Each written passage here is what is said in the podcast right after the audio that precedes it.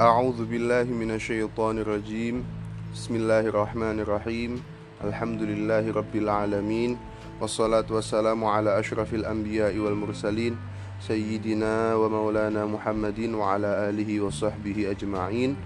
أما بعد سبحانك لا علم لنا إلا ما علمتنا إنك أنت العليم الحكيم. رب اشرح لي صدري ويسر لي أمري واحلل عقدة من لساني يفقه قولي ولا حول ولا قوة إلا بالله العلي العظيم Alhamdulillah eh, teman-teman sekalian kita masih diberikan kesempatan oleh Allah Subhanahu wa taala untuk melanjutkan uh, ngaji mantik kita kitab Idahul Mubham karya dari Syekh Ahmad bin Abdul Mun'im Ad-Damanhuri rahimahullahu taala dan alhamdulillah kita sudah sampai ke pertemuan yang kedua. Di pertemuan yang kedua ini insya Allah saya baca uh, nazam sekaligus syarah dari Syekh Damanhuri. Uh, semoga ngaji kita di pertemuan yang kedua ini mendapatkan berkah dari Allah Subhanahu wa taala dan tentunya bermanfaat khususnya bagi diri saya pribadi dan umumnya untuk teman-teman sekalian semuanya. Amin ya rabbal alamin. Qala al-musannifu rahimahullahu taala wa nafa'ana bihi wa bi'ulumihi fid dharaini amin. Kemarin kita sudah nyampe ke bait yang ke-14 dari bait 1 hingga bait 14 uh, saya jelaskan hanya globalnya saja. Sekarang kita sudah masuk ke bait yang ke-15. Faslun fi jawazil ishtighali bihi.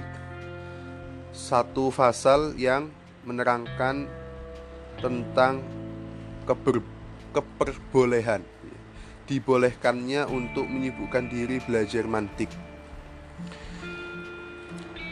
Syekh Al-Akhdari menazamkan wal khulfu fi jawazil ishtighali bihi ala thalathatin aqwali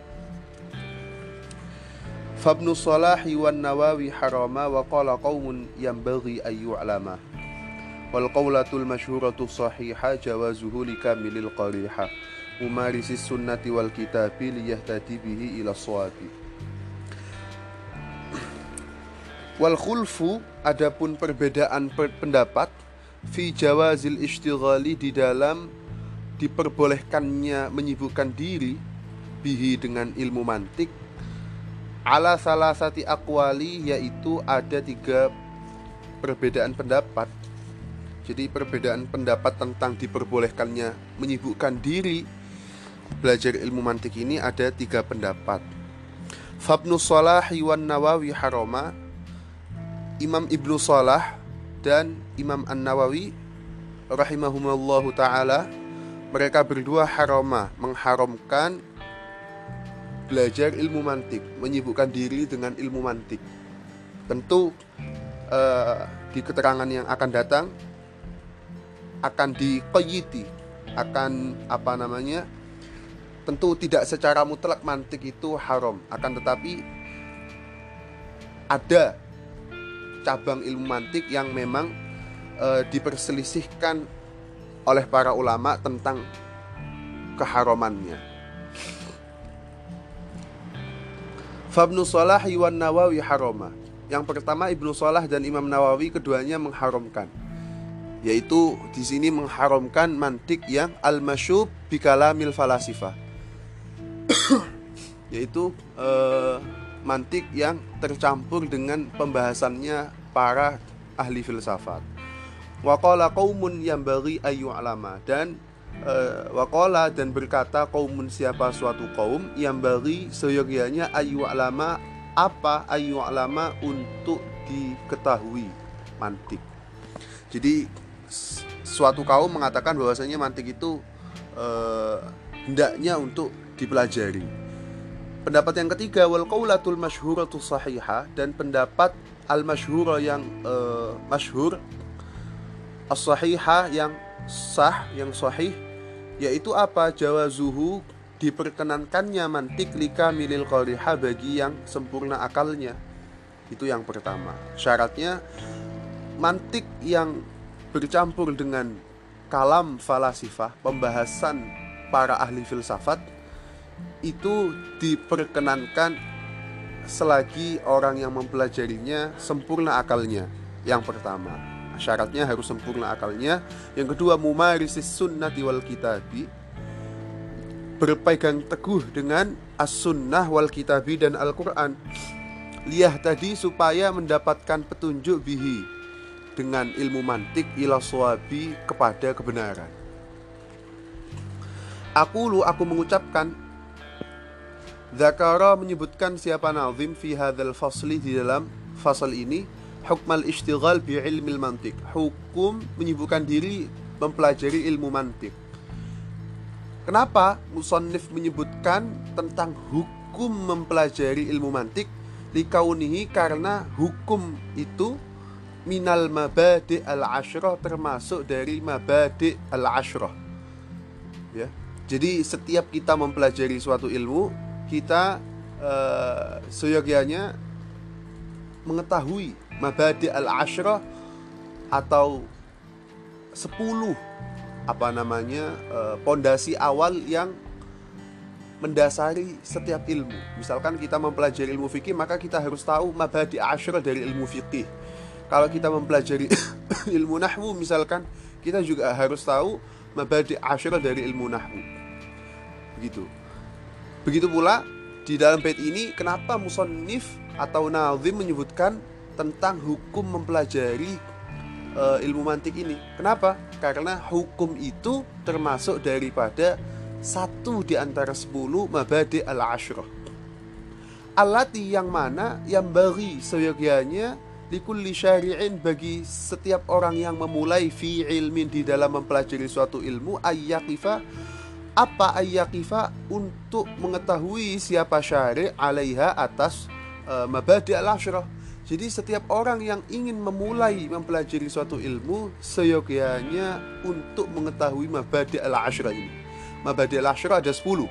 Inna mabadi kulli fannin ashrah al-haddu wal mawdu'u thumma thamrah wa fadluhu wa nisbatun wal wadi' wal ismul istimdadu hukmu syari' masail wal ba'du bil ba'd iktafa wa man daral jami'a haza syarafa. Mabadi Ashra itu ada 10 Setiap ilmu Mabadi Ashranya ada 10 Yang pertama ada Al-Had Definisi. Yang kedua ada Al-Mawdu' Ada tema. Tema ilmu apa yang kita pelajari? Maksudnya ilmu, ilmu suatu ilmu yang kita pelajari temanya apa? Begitu. Kemudian Thumma Samroh Kemudian uh, Samroh Buah ketika kita mempelajari suatu ilmu apa buah yang kita dapatkan dari pelajaran yang kita pelajari itu Kemudian wafat luhu dan keutamaan ilmu tersebut dibanding ilmu-ilmu lainnya. Apa? Wanisbatun berikutnya ada nisbah hubungan antara satu ilmu ini dengan ilmu-ilmu lainnya. Wal dan peletak utama satu ilmu itu. Tadi ada al-had, maudhu', samrah, fadl, nisbah, kemudian wadhi' sudah lima, wal ismu dan nama. Nama ilmu yang kita pelajari itu apa? Kemudian al-istimdad, berasal dari mana ilmu ini? Diambil dari mana? Maksudnya misalkan uh, ilmu mantik ini berasal dari mana ilmu mantik ini? Ber lahir dari mana? Lahir dari akal. Begitu kan? Semisal uh, ilmu nahwu berasal dari mana? Kalam Arab. Begitu kan? Dan ilmu-ilmu lainnya. Hukmu syari' berikutnya ada yang ketujuh eh, berapa? Satu dua tiga empat lima enam tujuh delapan. Sekarang sembilan. Ada istimdad hukum syari' yang terakhir eh, yang kesembilan hukum syari' yaitu hukum uh, syariat terhadap ilmu tersebut bagaimana? Pertama had maudhu' samroh ketiga yang keempat fadl yang kelima nisbah yang keenam uh, waldi yang ketujuh isim nama yang kedelapan istimdad yang kesembilan hukum. Yang kesepuluh adalah masail di dalam ilmu yang kita pelajari itu apa saja permasalahan yang uh, dimuat oleh ilmu itu jadi ada 10 mabadi asyrah yang uh, seyogianya bagi setiap orang yang mempelajari suatu ilmu untuk mengetahui mabadi al ashrah itu. Apa tujuannya?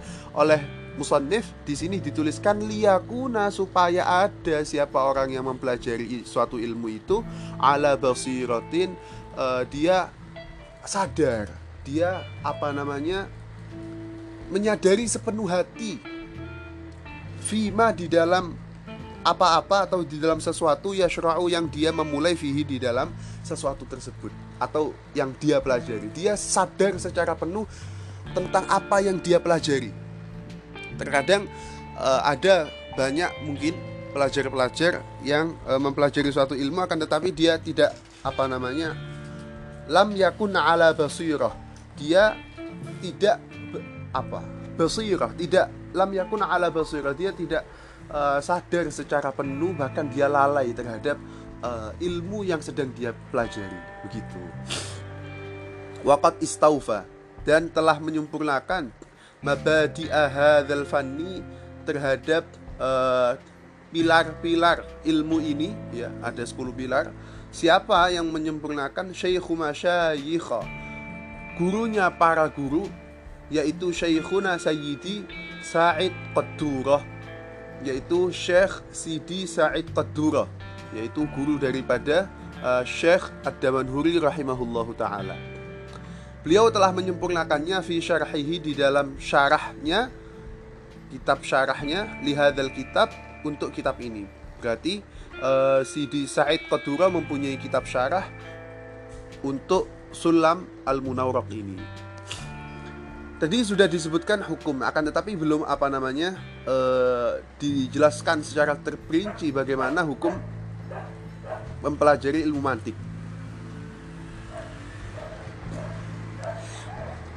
Faminha maka di antara mabadi al ashrah yang pertama ada al-ismu, nama.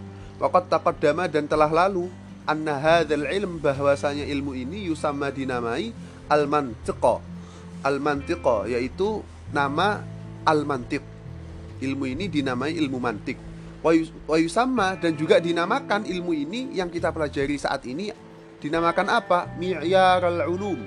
Mi'yarul ulum atau uh, standar ilmu-ilmu. Sebagaimana uh, nama ini diberikan oleh Imam Ghazali. Jadi Imam Ghazali yang menamai ilmu yang kita pelajari ini dengan Mi'yarul Ulum. Yang mana juga uh, Imam Ghazali juga menamai kitabnya yang apa namanya uh, membahas ilmu mantik ini salah satunya ada kitab Mi'yarul Ulum atau Mi'yarul Ilmi wa ilmal mizan dan ilmu al mizan ilmu mizan yaitu timbangan standar ya. itu yang pertama ada nama. Yang kedua ada at-ta'rif minha dan di antara mabadi al-asyra itu yang kedua ada ta'rif adalah definisi. Wataqaddam wataqaddama dan telah lalu ta'rifu hadzal ilmi definisi ilmu ini fi syarhi di dalam syarah. Jadi uh, sudah disebutkan apa namanya uh, definisi ilmu mantik di dalam eh, penjelasan-penjelasan uh, sebelumnya. Akan tetapi uh, kemarin di pertemuan pertama uh, saya rasa saya belum menyebutkan definisi daripada ilmu mantik. Uh, saya akan coba uh, mengulangi tentang definisi ilmu mantik. Apa sih definisi ilmu mantik itu? Ilmu mantik secara definisi terbagi menjadi dua. Ada yang uh, ta'rif ilmu ta'rifu ilmil mantik bil had, ada yang definisi ilmu mantik secara al had yaitu apa namanya uh, berdasarkan tema yang dikaji di dalam ilmu mantik. Apa definisi ilmu mantik yang apa namanya berdasarkan maudhu ini? Apa sih ilmu mantik itu adalah ilmu sebuah ilmu. Ya bahasu yang membahas anil maklumat tentang maklumat atau ilmu-ilmu atau tasawuriyah atau pengetahuan-pengetahuan atau tasawuriyah yang sifatnya ilustratif. Ya. Ilmu yang membahas tentang apa namanya? pengetahuan tasawuriyah, maklumat tasawuriyah atau yang sudah kita kenal ya, tasawur. Kemudian wat tasdik dan at-tasdik allati tuwassilu ilal majhul atau tasawuri yang mana tasawu apa namanya maklumat tasawuriyah dan tasdik itu kita mempelajari tasawur dan tasdik itu menyampaikan kita kepada al-majhul atau tasawuri sesuatu yang uh, belum kita ketahui secara ilustrasinya, secara tasawurnya belum kita ketahui. Maksudnya seperti ini misalkan uh, di Jawa misalkan terkenal sebutan mayoran. Di kalangan santri ada sebutan mayoran. Tentu semisal pendengar ini bukan berasal dari Jawa akan merasa asing dengan nama ini. Belum bisa mengilustrasikan apa sih mayoran itu. Nah, untuk sampai terhadap majuhul atau tasawuri agar majuhul tasawuri yang belum kita ketahui itu tasawur ilustrasi dari kata e, mayoran yang belum kita ketahui itu agar tersingkap sehingga kita tahu maka kita harus mempelajari tentang at-tasawur apa sih tasawur itu? Tasawur itu nah, dan yang berkaitan dengan tasawur yang menyampaikan kita sampai kepada pemahaman satu lafat misalkan mayoran itu. Mayoran itu apa? Oh mayoran itu adalah makan bersama dalam satu wadah atau satu nampan satu tempat makan. Kemudian ya ya begitu. Itu namanya mayoran kalau dalam uh, istilah santri Jawa. Atau Jawa Timur lah Jawa Timur Jawa Tengah. Itu adalah contoh dari majuhul atau sawuri kita belum bisa mentasawurkan apa itu mayoran. Kemudian e, dijelaskan oh mayoran itu adalah makan bersama. Ini adalah salah satu e, pembahasan yang ada dalam ilmu mantik. Au ilal majuhul atas tasdiqi atau e, terhadap majuhul atas tasdiqi tasdik yang masih majuhul tasdik yang masih majuhul seperti contoh misalkan kita tidak mengerti misalkan bahwasanya kita misalkan tidak mengerti misalkan apa uh, alam itu hadis. Alam itu sesuatu yang baru. Alam itu sesuatu yang baru. Maka semisal ya ini kita tidak mengerti maka kita harus mencari tahu agar um, sesuatu yang tasdik ini yang sifatnya tasdiki itu tersingkap sehingga kita mengetahui majuhul tasdik yang sedang kita bahas itu. Jadi misalkan apa makna daripada alam itu hadis? Oh maksudnya bagaimana? Kemudian dijelaskan alam hadis itu maknanya alam itu baru alam itu makhluk. Kemudian di, kita apa namanya karena kita menyandarkan hukum baru terhadap alam maka kita harus e, mendatangkan premis-premis yang menguatkan apa namanya e, hukum kita hukum yang kita sandarkan kepada alam yaitu baharu. Semisal alam itu baharu. Kita menisbatkan kepada alam sifat baharu kan? Kita harus tahu atau kita harus apa namanya mem, uh, memberikan dalil atau memberikan premis-premis untuk penguat apa namanya tasdik yang seperti ini. Nah, sebagaimana yang uh, kita pelajari atau yang uh, sudah maklum, sudah umum, al-alam itu mutaghayyir, alam itu berubah-ubah. Setiap yang berubah-ubah adalah hadis baru. Maka karena alam berubah-ubah dan berubah-ubah sifat berubah-ubah adalah uh, tanda dari sesuatu itu baru maka alam adalah sesuatu yang baru begitu jadi kurang lebih seperti itu definisi ilmu mantik secara uh, maudhu'i secara tematiknya. Uh, kalau belum jelas mungkin bisa ditanyakan lewat Jabri atau uh, boleh di sini ada pesan suara boleh uh, minta penjelasan ulang semisal belum paham. Awil lati yatawaqqafu 'alaiha dzalikal isol begitu atau sesuatu yang awil lati atau sesuatu yatawaqqafu yang uh, membutuhkan 'alaiha atas hal itu atas alati apa dzalikal isol sesuatu yang menyampaikan. Jadi kita misalkan sudah belajar tasawur untuk sampai kepada sesuatu yang belum kita ketahui secara tasawurnya. Kita belajar tasawur untuk apa? Untuk mengerti sesuatu yang sebelumnya belum kita tahu. Ya kan nah itu kan membutuhkan apa namanya jalan. Nah, kita mengetahui jalan untuk menuju kepada majhul tasawuri itu juga termasuk tema dari ilmu mantik. Ya. tentu apa jalan dari misalkan tasawur tasawur itu kan nanti sampainya ke mana? Sampainya adalah ke majhul tasawuri majhul tasawuri itu adalah sesuatu yang pentasawurannya belum jelas belum kita ketahui kalau ingin sampai ke situ kita harus melewati jalan apa jalannya yaitu ta'rif begitu pula tasdik tasdik itu kita menyandarkan hukum kepada sesuatu misalkan uh, Zaid itu tampan. Kita menyandarkan ketampanan kepada Zaid. Ya. Kita beri hukum Zaid atau kita menghukumi Zaid dengan ketampanan misalkan.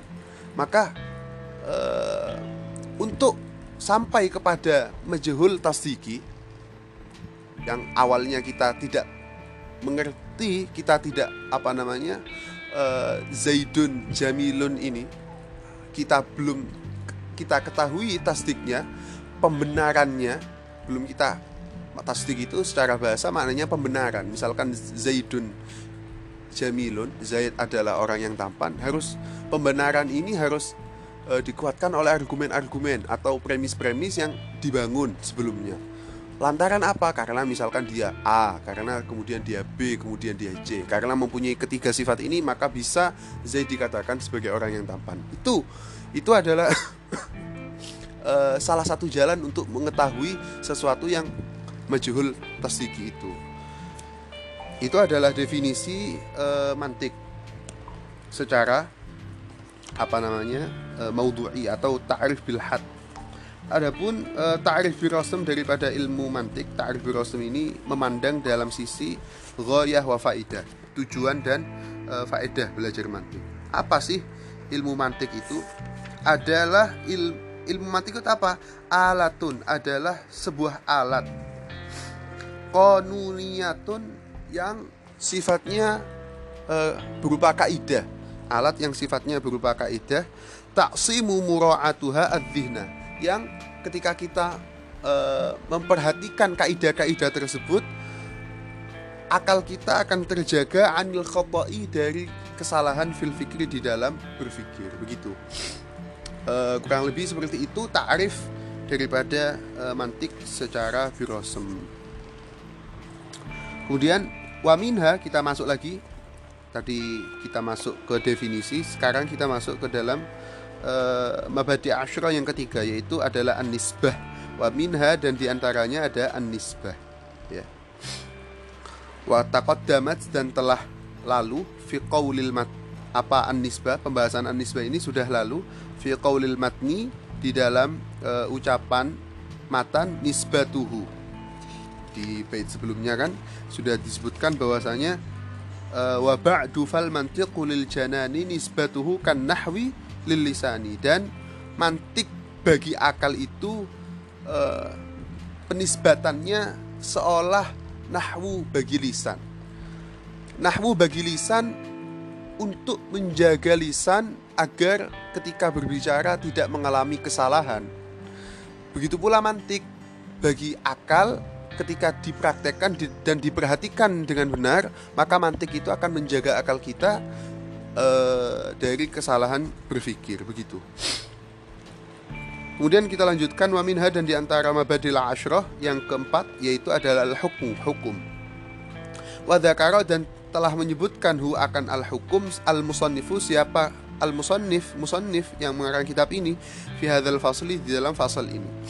Wa baqiyatul mabadi adapun uh, sisa al-mabadi yaitu 10 pilar yang uh, apa namanya melandasi ilmu ini telah disebutkan fi syarhi di dalam syarah al-madhkur yang disebutkan tadi yaitu syarahnya Syekh Sidi Said Qudurah guru guru daripada uh, Syekh Ahmad Damanhuri ini. Akan tetapi kita sempurnakan saja ya. Kita sudah membahas isim nadi nama, tarif nisbah. Kemudian hukum. Sebelum hukum yang keempat ini kita membahas ada uh, maudhu temanya apa? Tema daripada ilmu mantik apa? Tadi sudah disebutkan bahwasanya temanya adalah al maklumat atau soburiya wat tasdiqiyah.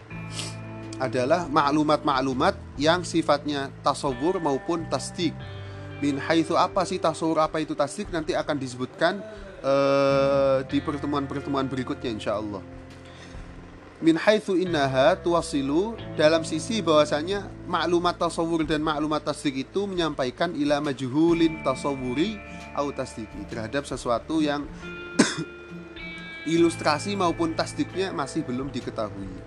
Kemudian yang kedua ada wadi'uhu, peletak pertamanya. Wahwa irasat, yaitu adalah Aristo, ya, Aristoteles. Peletak pertama ilmu mantik. Kemudian istimdadnya berasal dari mana ilmu mantik ini? Kita sudah yang keenam ini ya. Yang keenam berasal dari mana? Minal akli berasal dari akal ya. kemudian yang ketujuh ada masail permasalahan-permasalahan yang ada di dalam ilmu mantik apa saja? Adalah al-qadaya an-nadhariyah al-bahitha an hayatil ma'rifat wal aqisah wa ma yata'allaq bihima. Adalah permasalahan-permasalahan yang sifatnya nadhari yang perlu direnungkan, perlu difikirkan, perlu untuk ditadaburi. Al-bahitha yang membahas an an hayatil ma'rifat. Tentang uh, definisi ya.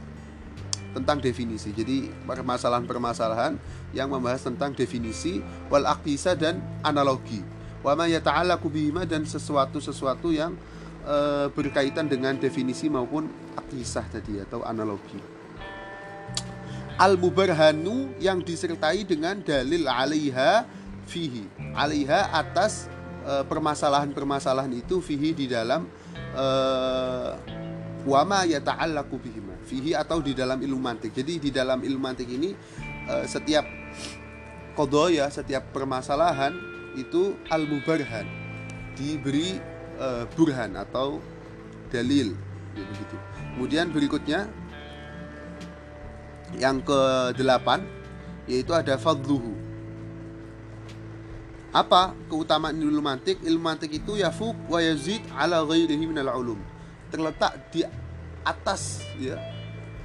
Di atas seluruh ilmu. Itu yaitu ilmu mantik. Kenapa? Alasannya apa? Bikaunihi amman naf'i fihi, fiha. Sebab mantik itu amman naf'i. Amman naf'i manfaatnya sangat umum fiha di dalam ilmu-ilmu lain. Jadi ketika mempelajari ilmu mantik ilmu matik ini akan berdampak kepada ilmu-ilmu yang lain yang kita pelajari begitu. Oleh karenanya, karena ilmu mantik ini sangat berdampak ya, manfaatnya terhadap ilmu-ilmu lain, maka ilmu mantik ini adalah ilmu yang derajatnya paling tinggi di antara ilmu-ilmu lain. Tentu ini sifatnya uh, nisbi ya, bukan mutlak secara mutlak, tidak dalam satu sisi memang ilmu mantik lebih utama ya. Dalam sisi kebermanfaatannya. Dalam sisi lain mungkin ada ilmu lain yang lebih utama. Semisal ulumul Quran karena sangat berkaitan dengan Al-Quran. Ini ilmu yang paling utama. Jadi dalam sisi lain ulumul Quran bisa menjadi ilmu yang paling utama. Dalam sisi lain juga ilmu hadis misalkan juga bisa menjadi uh, ilmu yang paling utama. Karena apa? Al hadis itu menyinggung tentang Rasulullah Shallallahu Alaihi Wasallam yang mana beliau itu adalah makhluk yang paling sempurna, makhluk yang memang e, sangat dicintai oleh Allah Subhanahu Wa Taala. Ketika kita membahas tentang ahwal akwal beserta afalnya beliau, secara tidak langsung kita e, apa namanya membahas tentang makhluk yang dicintai oleh Allah Subhanahu Wa Taala. Dan tentu ini adalah sesuatu yang e, tidak didapati di dalam ilmu-ilmu lain yang menjadikan ilmu hadis ini lebih utama dibanding ilmu-ilmu yang lain. Bisa saja. Jadi uh, setiap ilmu itu mempunyai keutamaan sendiri-sendiri uh, berdasarkan uh, yang menjadikan ilmu itu menjadi ilmu yang sangat apa namanya prioritas menjadi prioritatif. Kemudian yang berikutnya kesembilan ada nisbatuhu minal ulum. Penisbatannya ilmu mantik dengan ilmu-ilmu lainnya. Apa sih hubungan ilmu mantik dengan ilmu-ilmu lainnya? Itu kalau dipandang dalam sisi tema ilmu mantik, maka ilmu mantik ini kulliyun laha itu menyeluruh untuk ilmu-ilmu lain jadi ilmu-ilmu lain itu kan di dalamnya pasti ada tasawur juga ada tasdik karena setiap ilmu itu pasti ada tasawur dan ada tasdik semisal ya di dalam ilmu fikih ada yang namanya hawalah. Apa sih hawalah itu? Kalau kita belum tahu maka kita harus mendefinisikan apa sih hawalah itu. Sehingga kita mengerti yang sebelumnya kita tidak tahu majhul tasawuri apa sih hawala itu kan majhul tasawuri kalau kita kepingin sampai kepada majhul tasawuri kita harus tahu definisinya. Belajar definisi. Mantik sudah ada. Di dalam mantik sudah dipelajari apa tentang definisi. Definisi yang benar bagaimana? Begitu di dalam ilmu fikih juga mempelajari tasawur ya. Apa sih hawala itu? Di dalam ilmu-ilmu lain juga ada tasawur dan juga ada tasdik tentunya. Karena di dalam ilmu lain itu ada tasawur dan juga ada tasdik sedangkan tasawur dan tasdik itu adalah inti pelajaran daripada ilmu mantik maka ilmu mantik ini uh, hubungannya dengan ilmu-ilmu lain itu adalah kulliyun lah yang mencangkup seluruh uh, ilmu hubungannya kulli adapun uh, hubungan ilmu mantik dengan ilmu-ilmu lainnya dalam segi mafhum maka mubayinun lah adalah ilmu yang berbeda. Tentu ilmu mantik berbeda sekali secara mafhum dengan ilmu fikih. Ilmu fikih mempelajari tentang syariatnya Allah. Ulumul Quran mempelajari tentang apa yang berhubungan dengan Al-Quran. Ilmu hadis begitu pula. Begitu pula ilmu mantik. Kalau kita pandang dalam sisi itu tentu ilmu mantik dan ilmu-ilmu lainnya mubayin, yaitu e, berbeda begitu. Kesembilan kemudian waminha kita masuk lagi ya yaitu adalah al-hukum. Apa sih hukum mempelajari ilmu mantik? Waktalafu mereka, mereka para ulama telah berbeda pendapat fil di dalam al-ishtighal menyibukkan diri bihi dengan ilmu mantik ala salah satu akwalin mereka berbeda pendapat atas tiga pendapat. Mereka berbeda atas tiga pendapat. Yang pertama al awal al man'u yaitu haram. Yang pertama ada yang mengharamkan. Wabidzalika dan dengan hal ini Qala An-Nawawi wa Ibnu Salah Imam Nawawi dan Ibnu Salah berpendapat. Jadi Imam Nawawi dan Imam Ibnu Salah uh, Beliau berdua berpendapat bahwasanya ilmu antik itu adalah uh, Hukum mempelajarinya adalah haram. Dan tentu saya sudah tegaskan tadi bahwasanya keharaman ini berlaku dalam mantik yang al-masyub bi kalamil falasifa Tentu adalah mantik yang bercampur dengan kalam falasifa. Ini kita membahas tentang hukum mempelajari ilmu mantik yang bercampur dengan kalamnya falasifa. Yang pertama ada haram. Yang kedua wasani al-jawaz. Yang kedua ada yang mengatakan bahwasanya boleh mempelajari ilmu mantik yang bercampur dengan kalamnya atau pembahasan uh, apa para ahli filsafat. Wabidzalika dan dengan hal itu keberbolehan ini keberbolehan ini kola berpendapat jamaatun. Suatu golongan minhum di antara mereka adalah Al Ghazali Imam Ghazali radhiyallahu an. Qailan seraya beliau mengatakan man lam ya'rifu la thiqata bi ilmi orang yang tidak mengetahui ilmu mantik la thiqata bi ilmi. Tidak bisa dipercaya atau tidak bisa uh, tidak kredibel kapasitas keilmuannya. Begitu. Diragukan kapabilitasnya. Ay la ya'manu dhuhul anhu 'inda al-ihtiyaj ilaihi li 'adamil qawaid allati tabituhu. Orang yang berpaling dari ilmu nahwu eh ilmu nahwu, yang berpaling dari ilmu mantik maka indal ihtiyaji ilaihi ketika pada padahal dia itu butuh sekali dengan ilmu mantik maka dia layak man. Dia akan tidak bisa dipercaya ilmunya. Kenapa? Li adamil qawaid allati tadbitu karena di dalam akalnya tidak ada kaidah-kaidah yang bisa merangkai ilmu-ilmu atau pengetahuan-pengetahuan yang ada di dalam akalnya. Jadi uh, akalnya itu masih belum terangkai secara sempurna, belum tertata secara sempurna apa namanya uh, pengetahuan-pengetahuan yang ada di dalam akalnya. Kalau dia belum belajar ilmu mantik. Wasalif dan pendapat yang ketiga, wahwal masyhur sahih adalah pendapat yang masyhur juga uh, pendapat yang sahih. At-tafsil uh, secara terperinci apa pendapat yang ketiga ini fa nal mustaghilu apabila seorang yang menyibukkan diri mempelajari ilmu mantik itu zakiyal zakiyal qarihati cerdas akalnya qawiyal fitnati kuat atau tajam e, pikirannya umarisan berpegang teguh lil kitab akan kitab was sunnati dan sunnah jaza maka diperkenankan lahu baginya al untuk menyibukkan diri bihi dengan mempelajari ilmu mantik wa illa kalau tidak kalau tidak cerdas akalnya, tajam pikirannya, tidak berpegang teguh dengan sunnah dan Al-Quran, maka fala, maka tidak diperkenankan baginya untuk menyibukkan diri mempelajari ilmu mantik.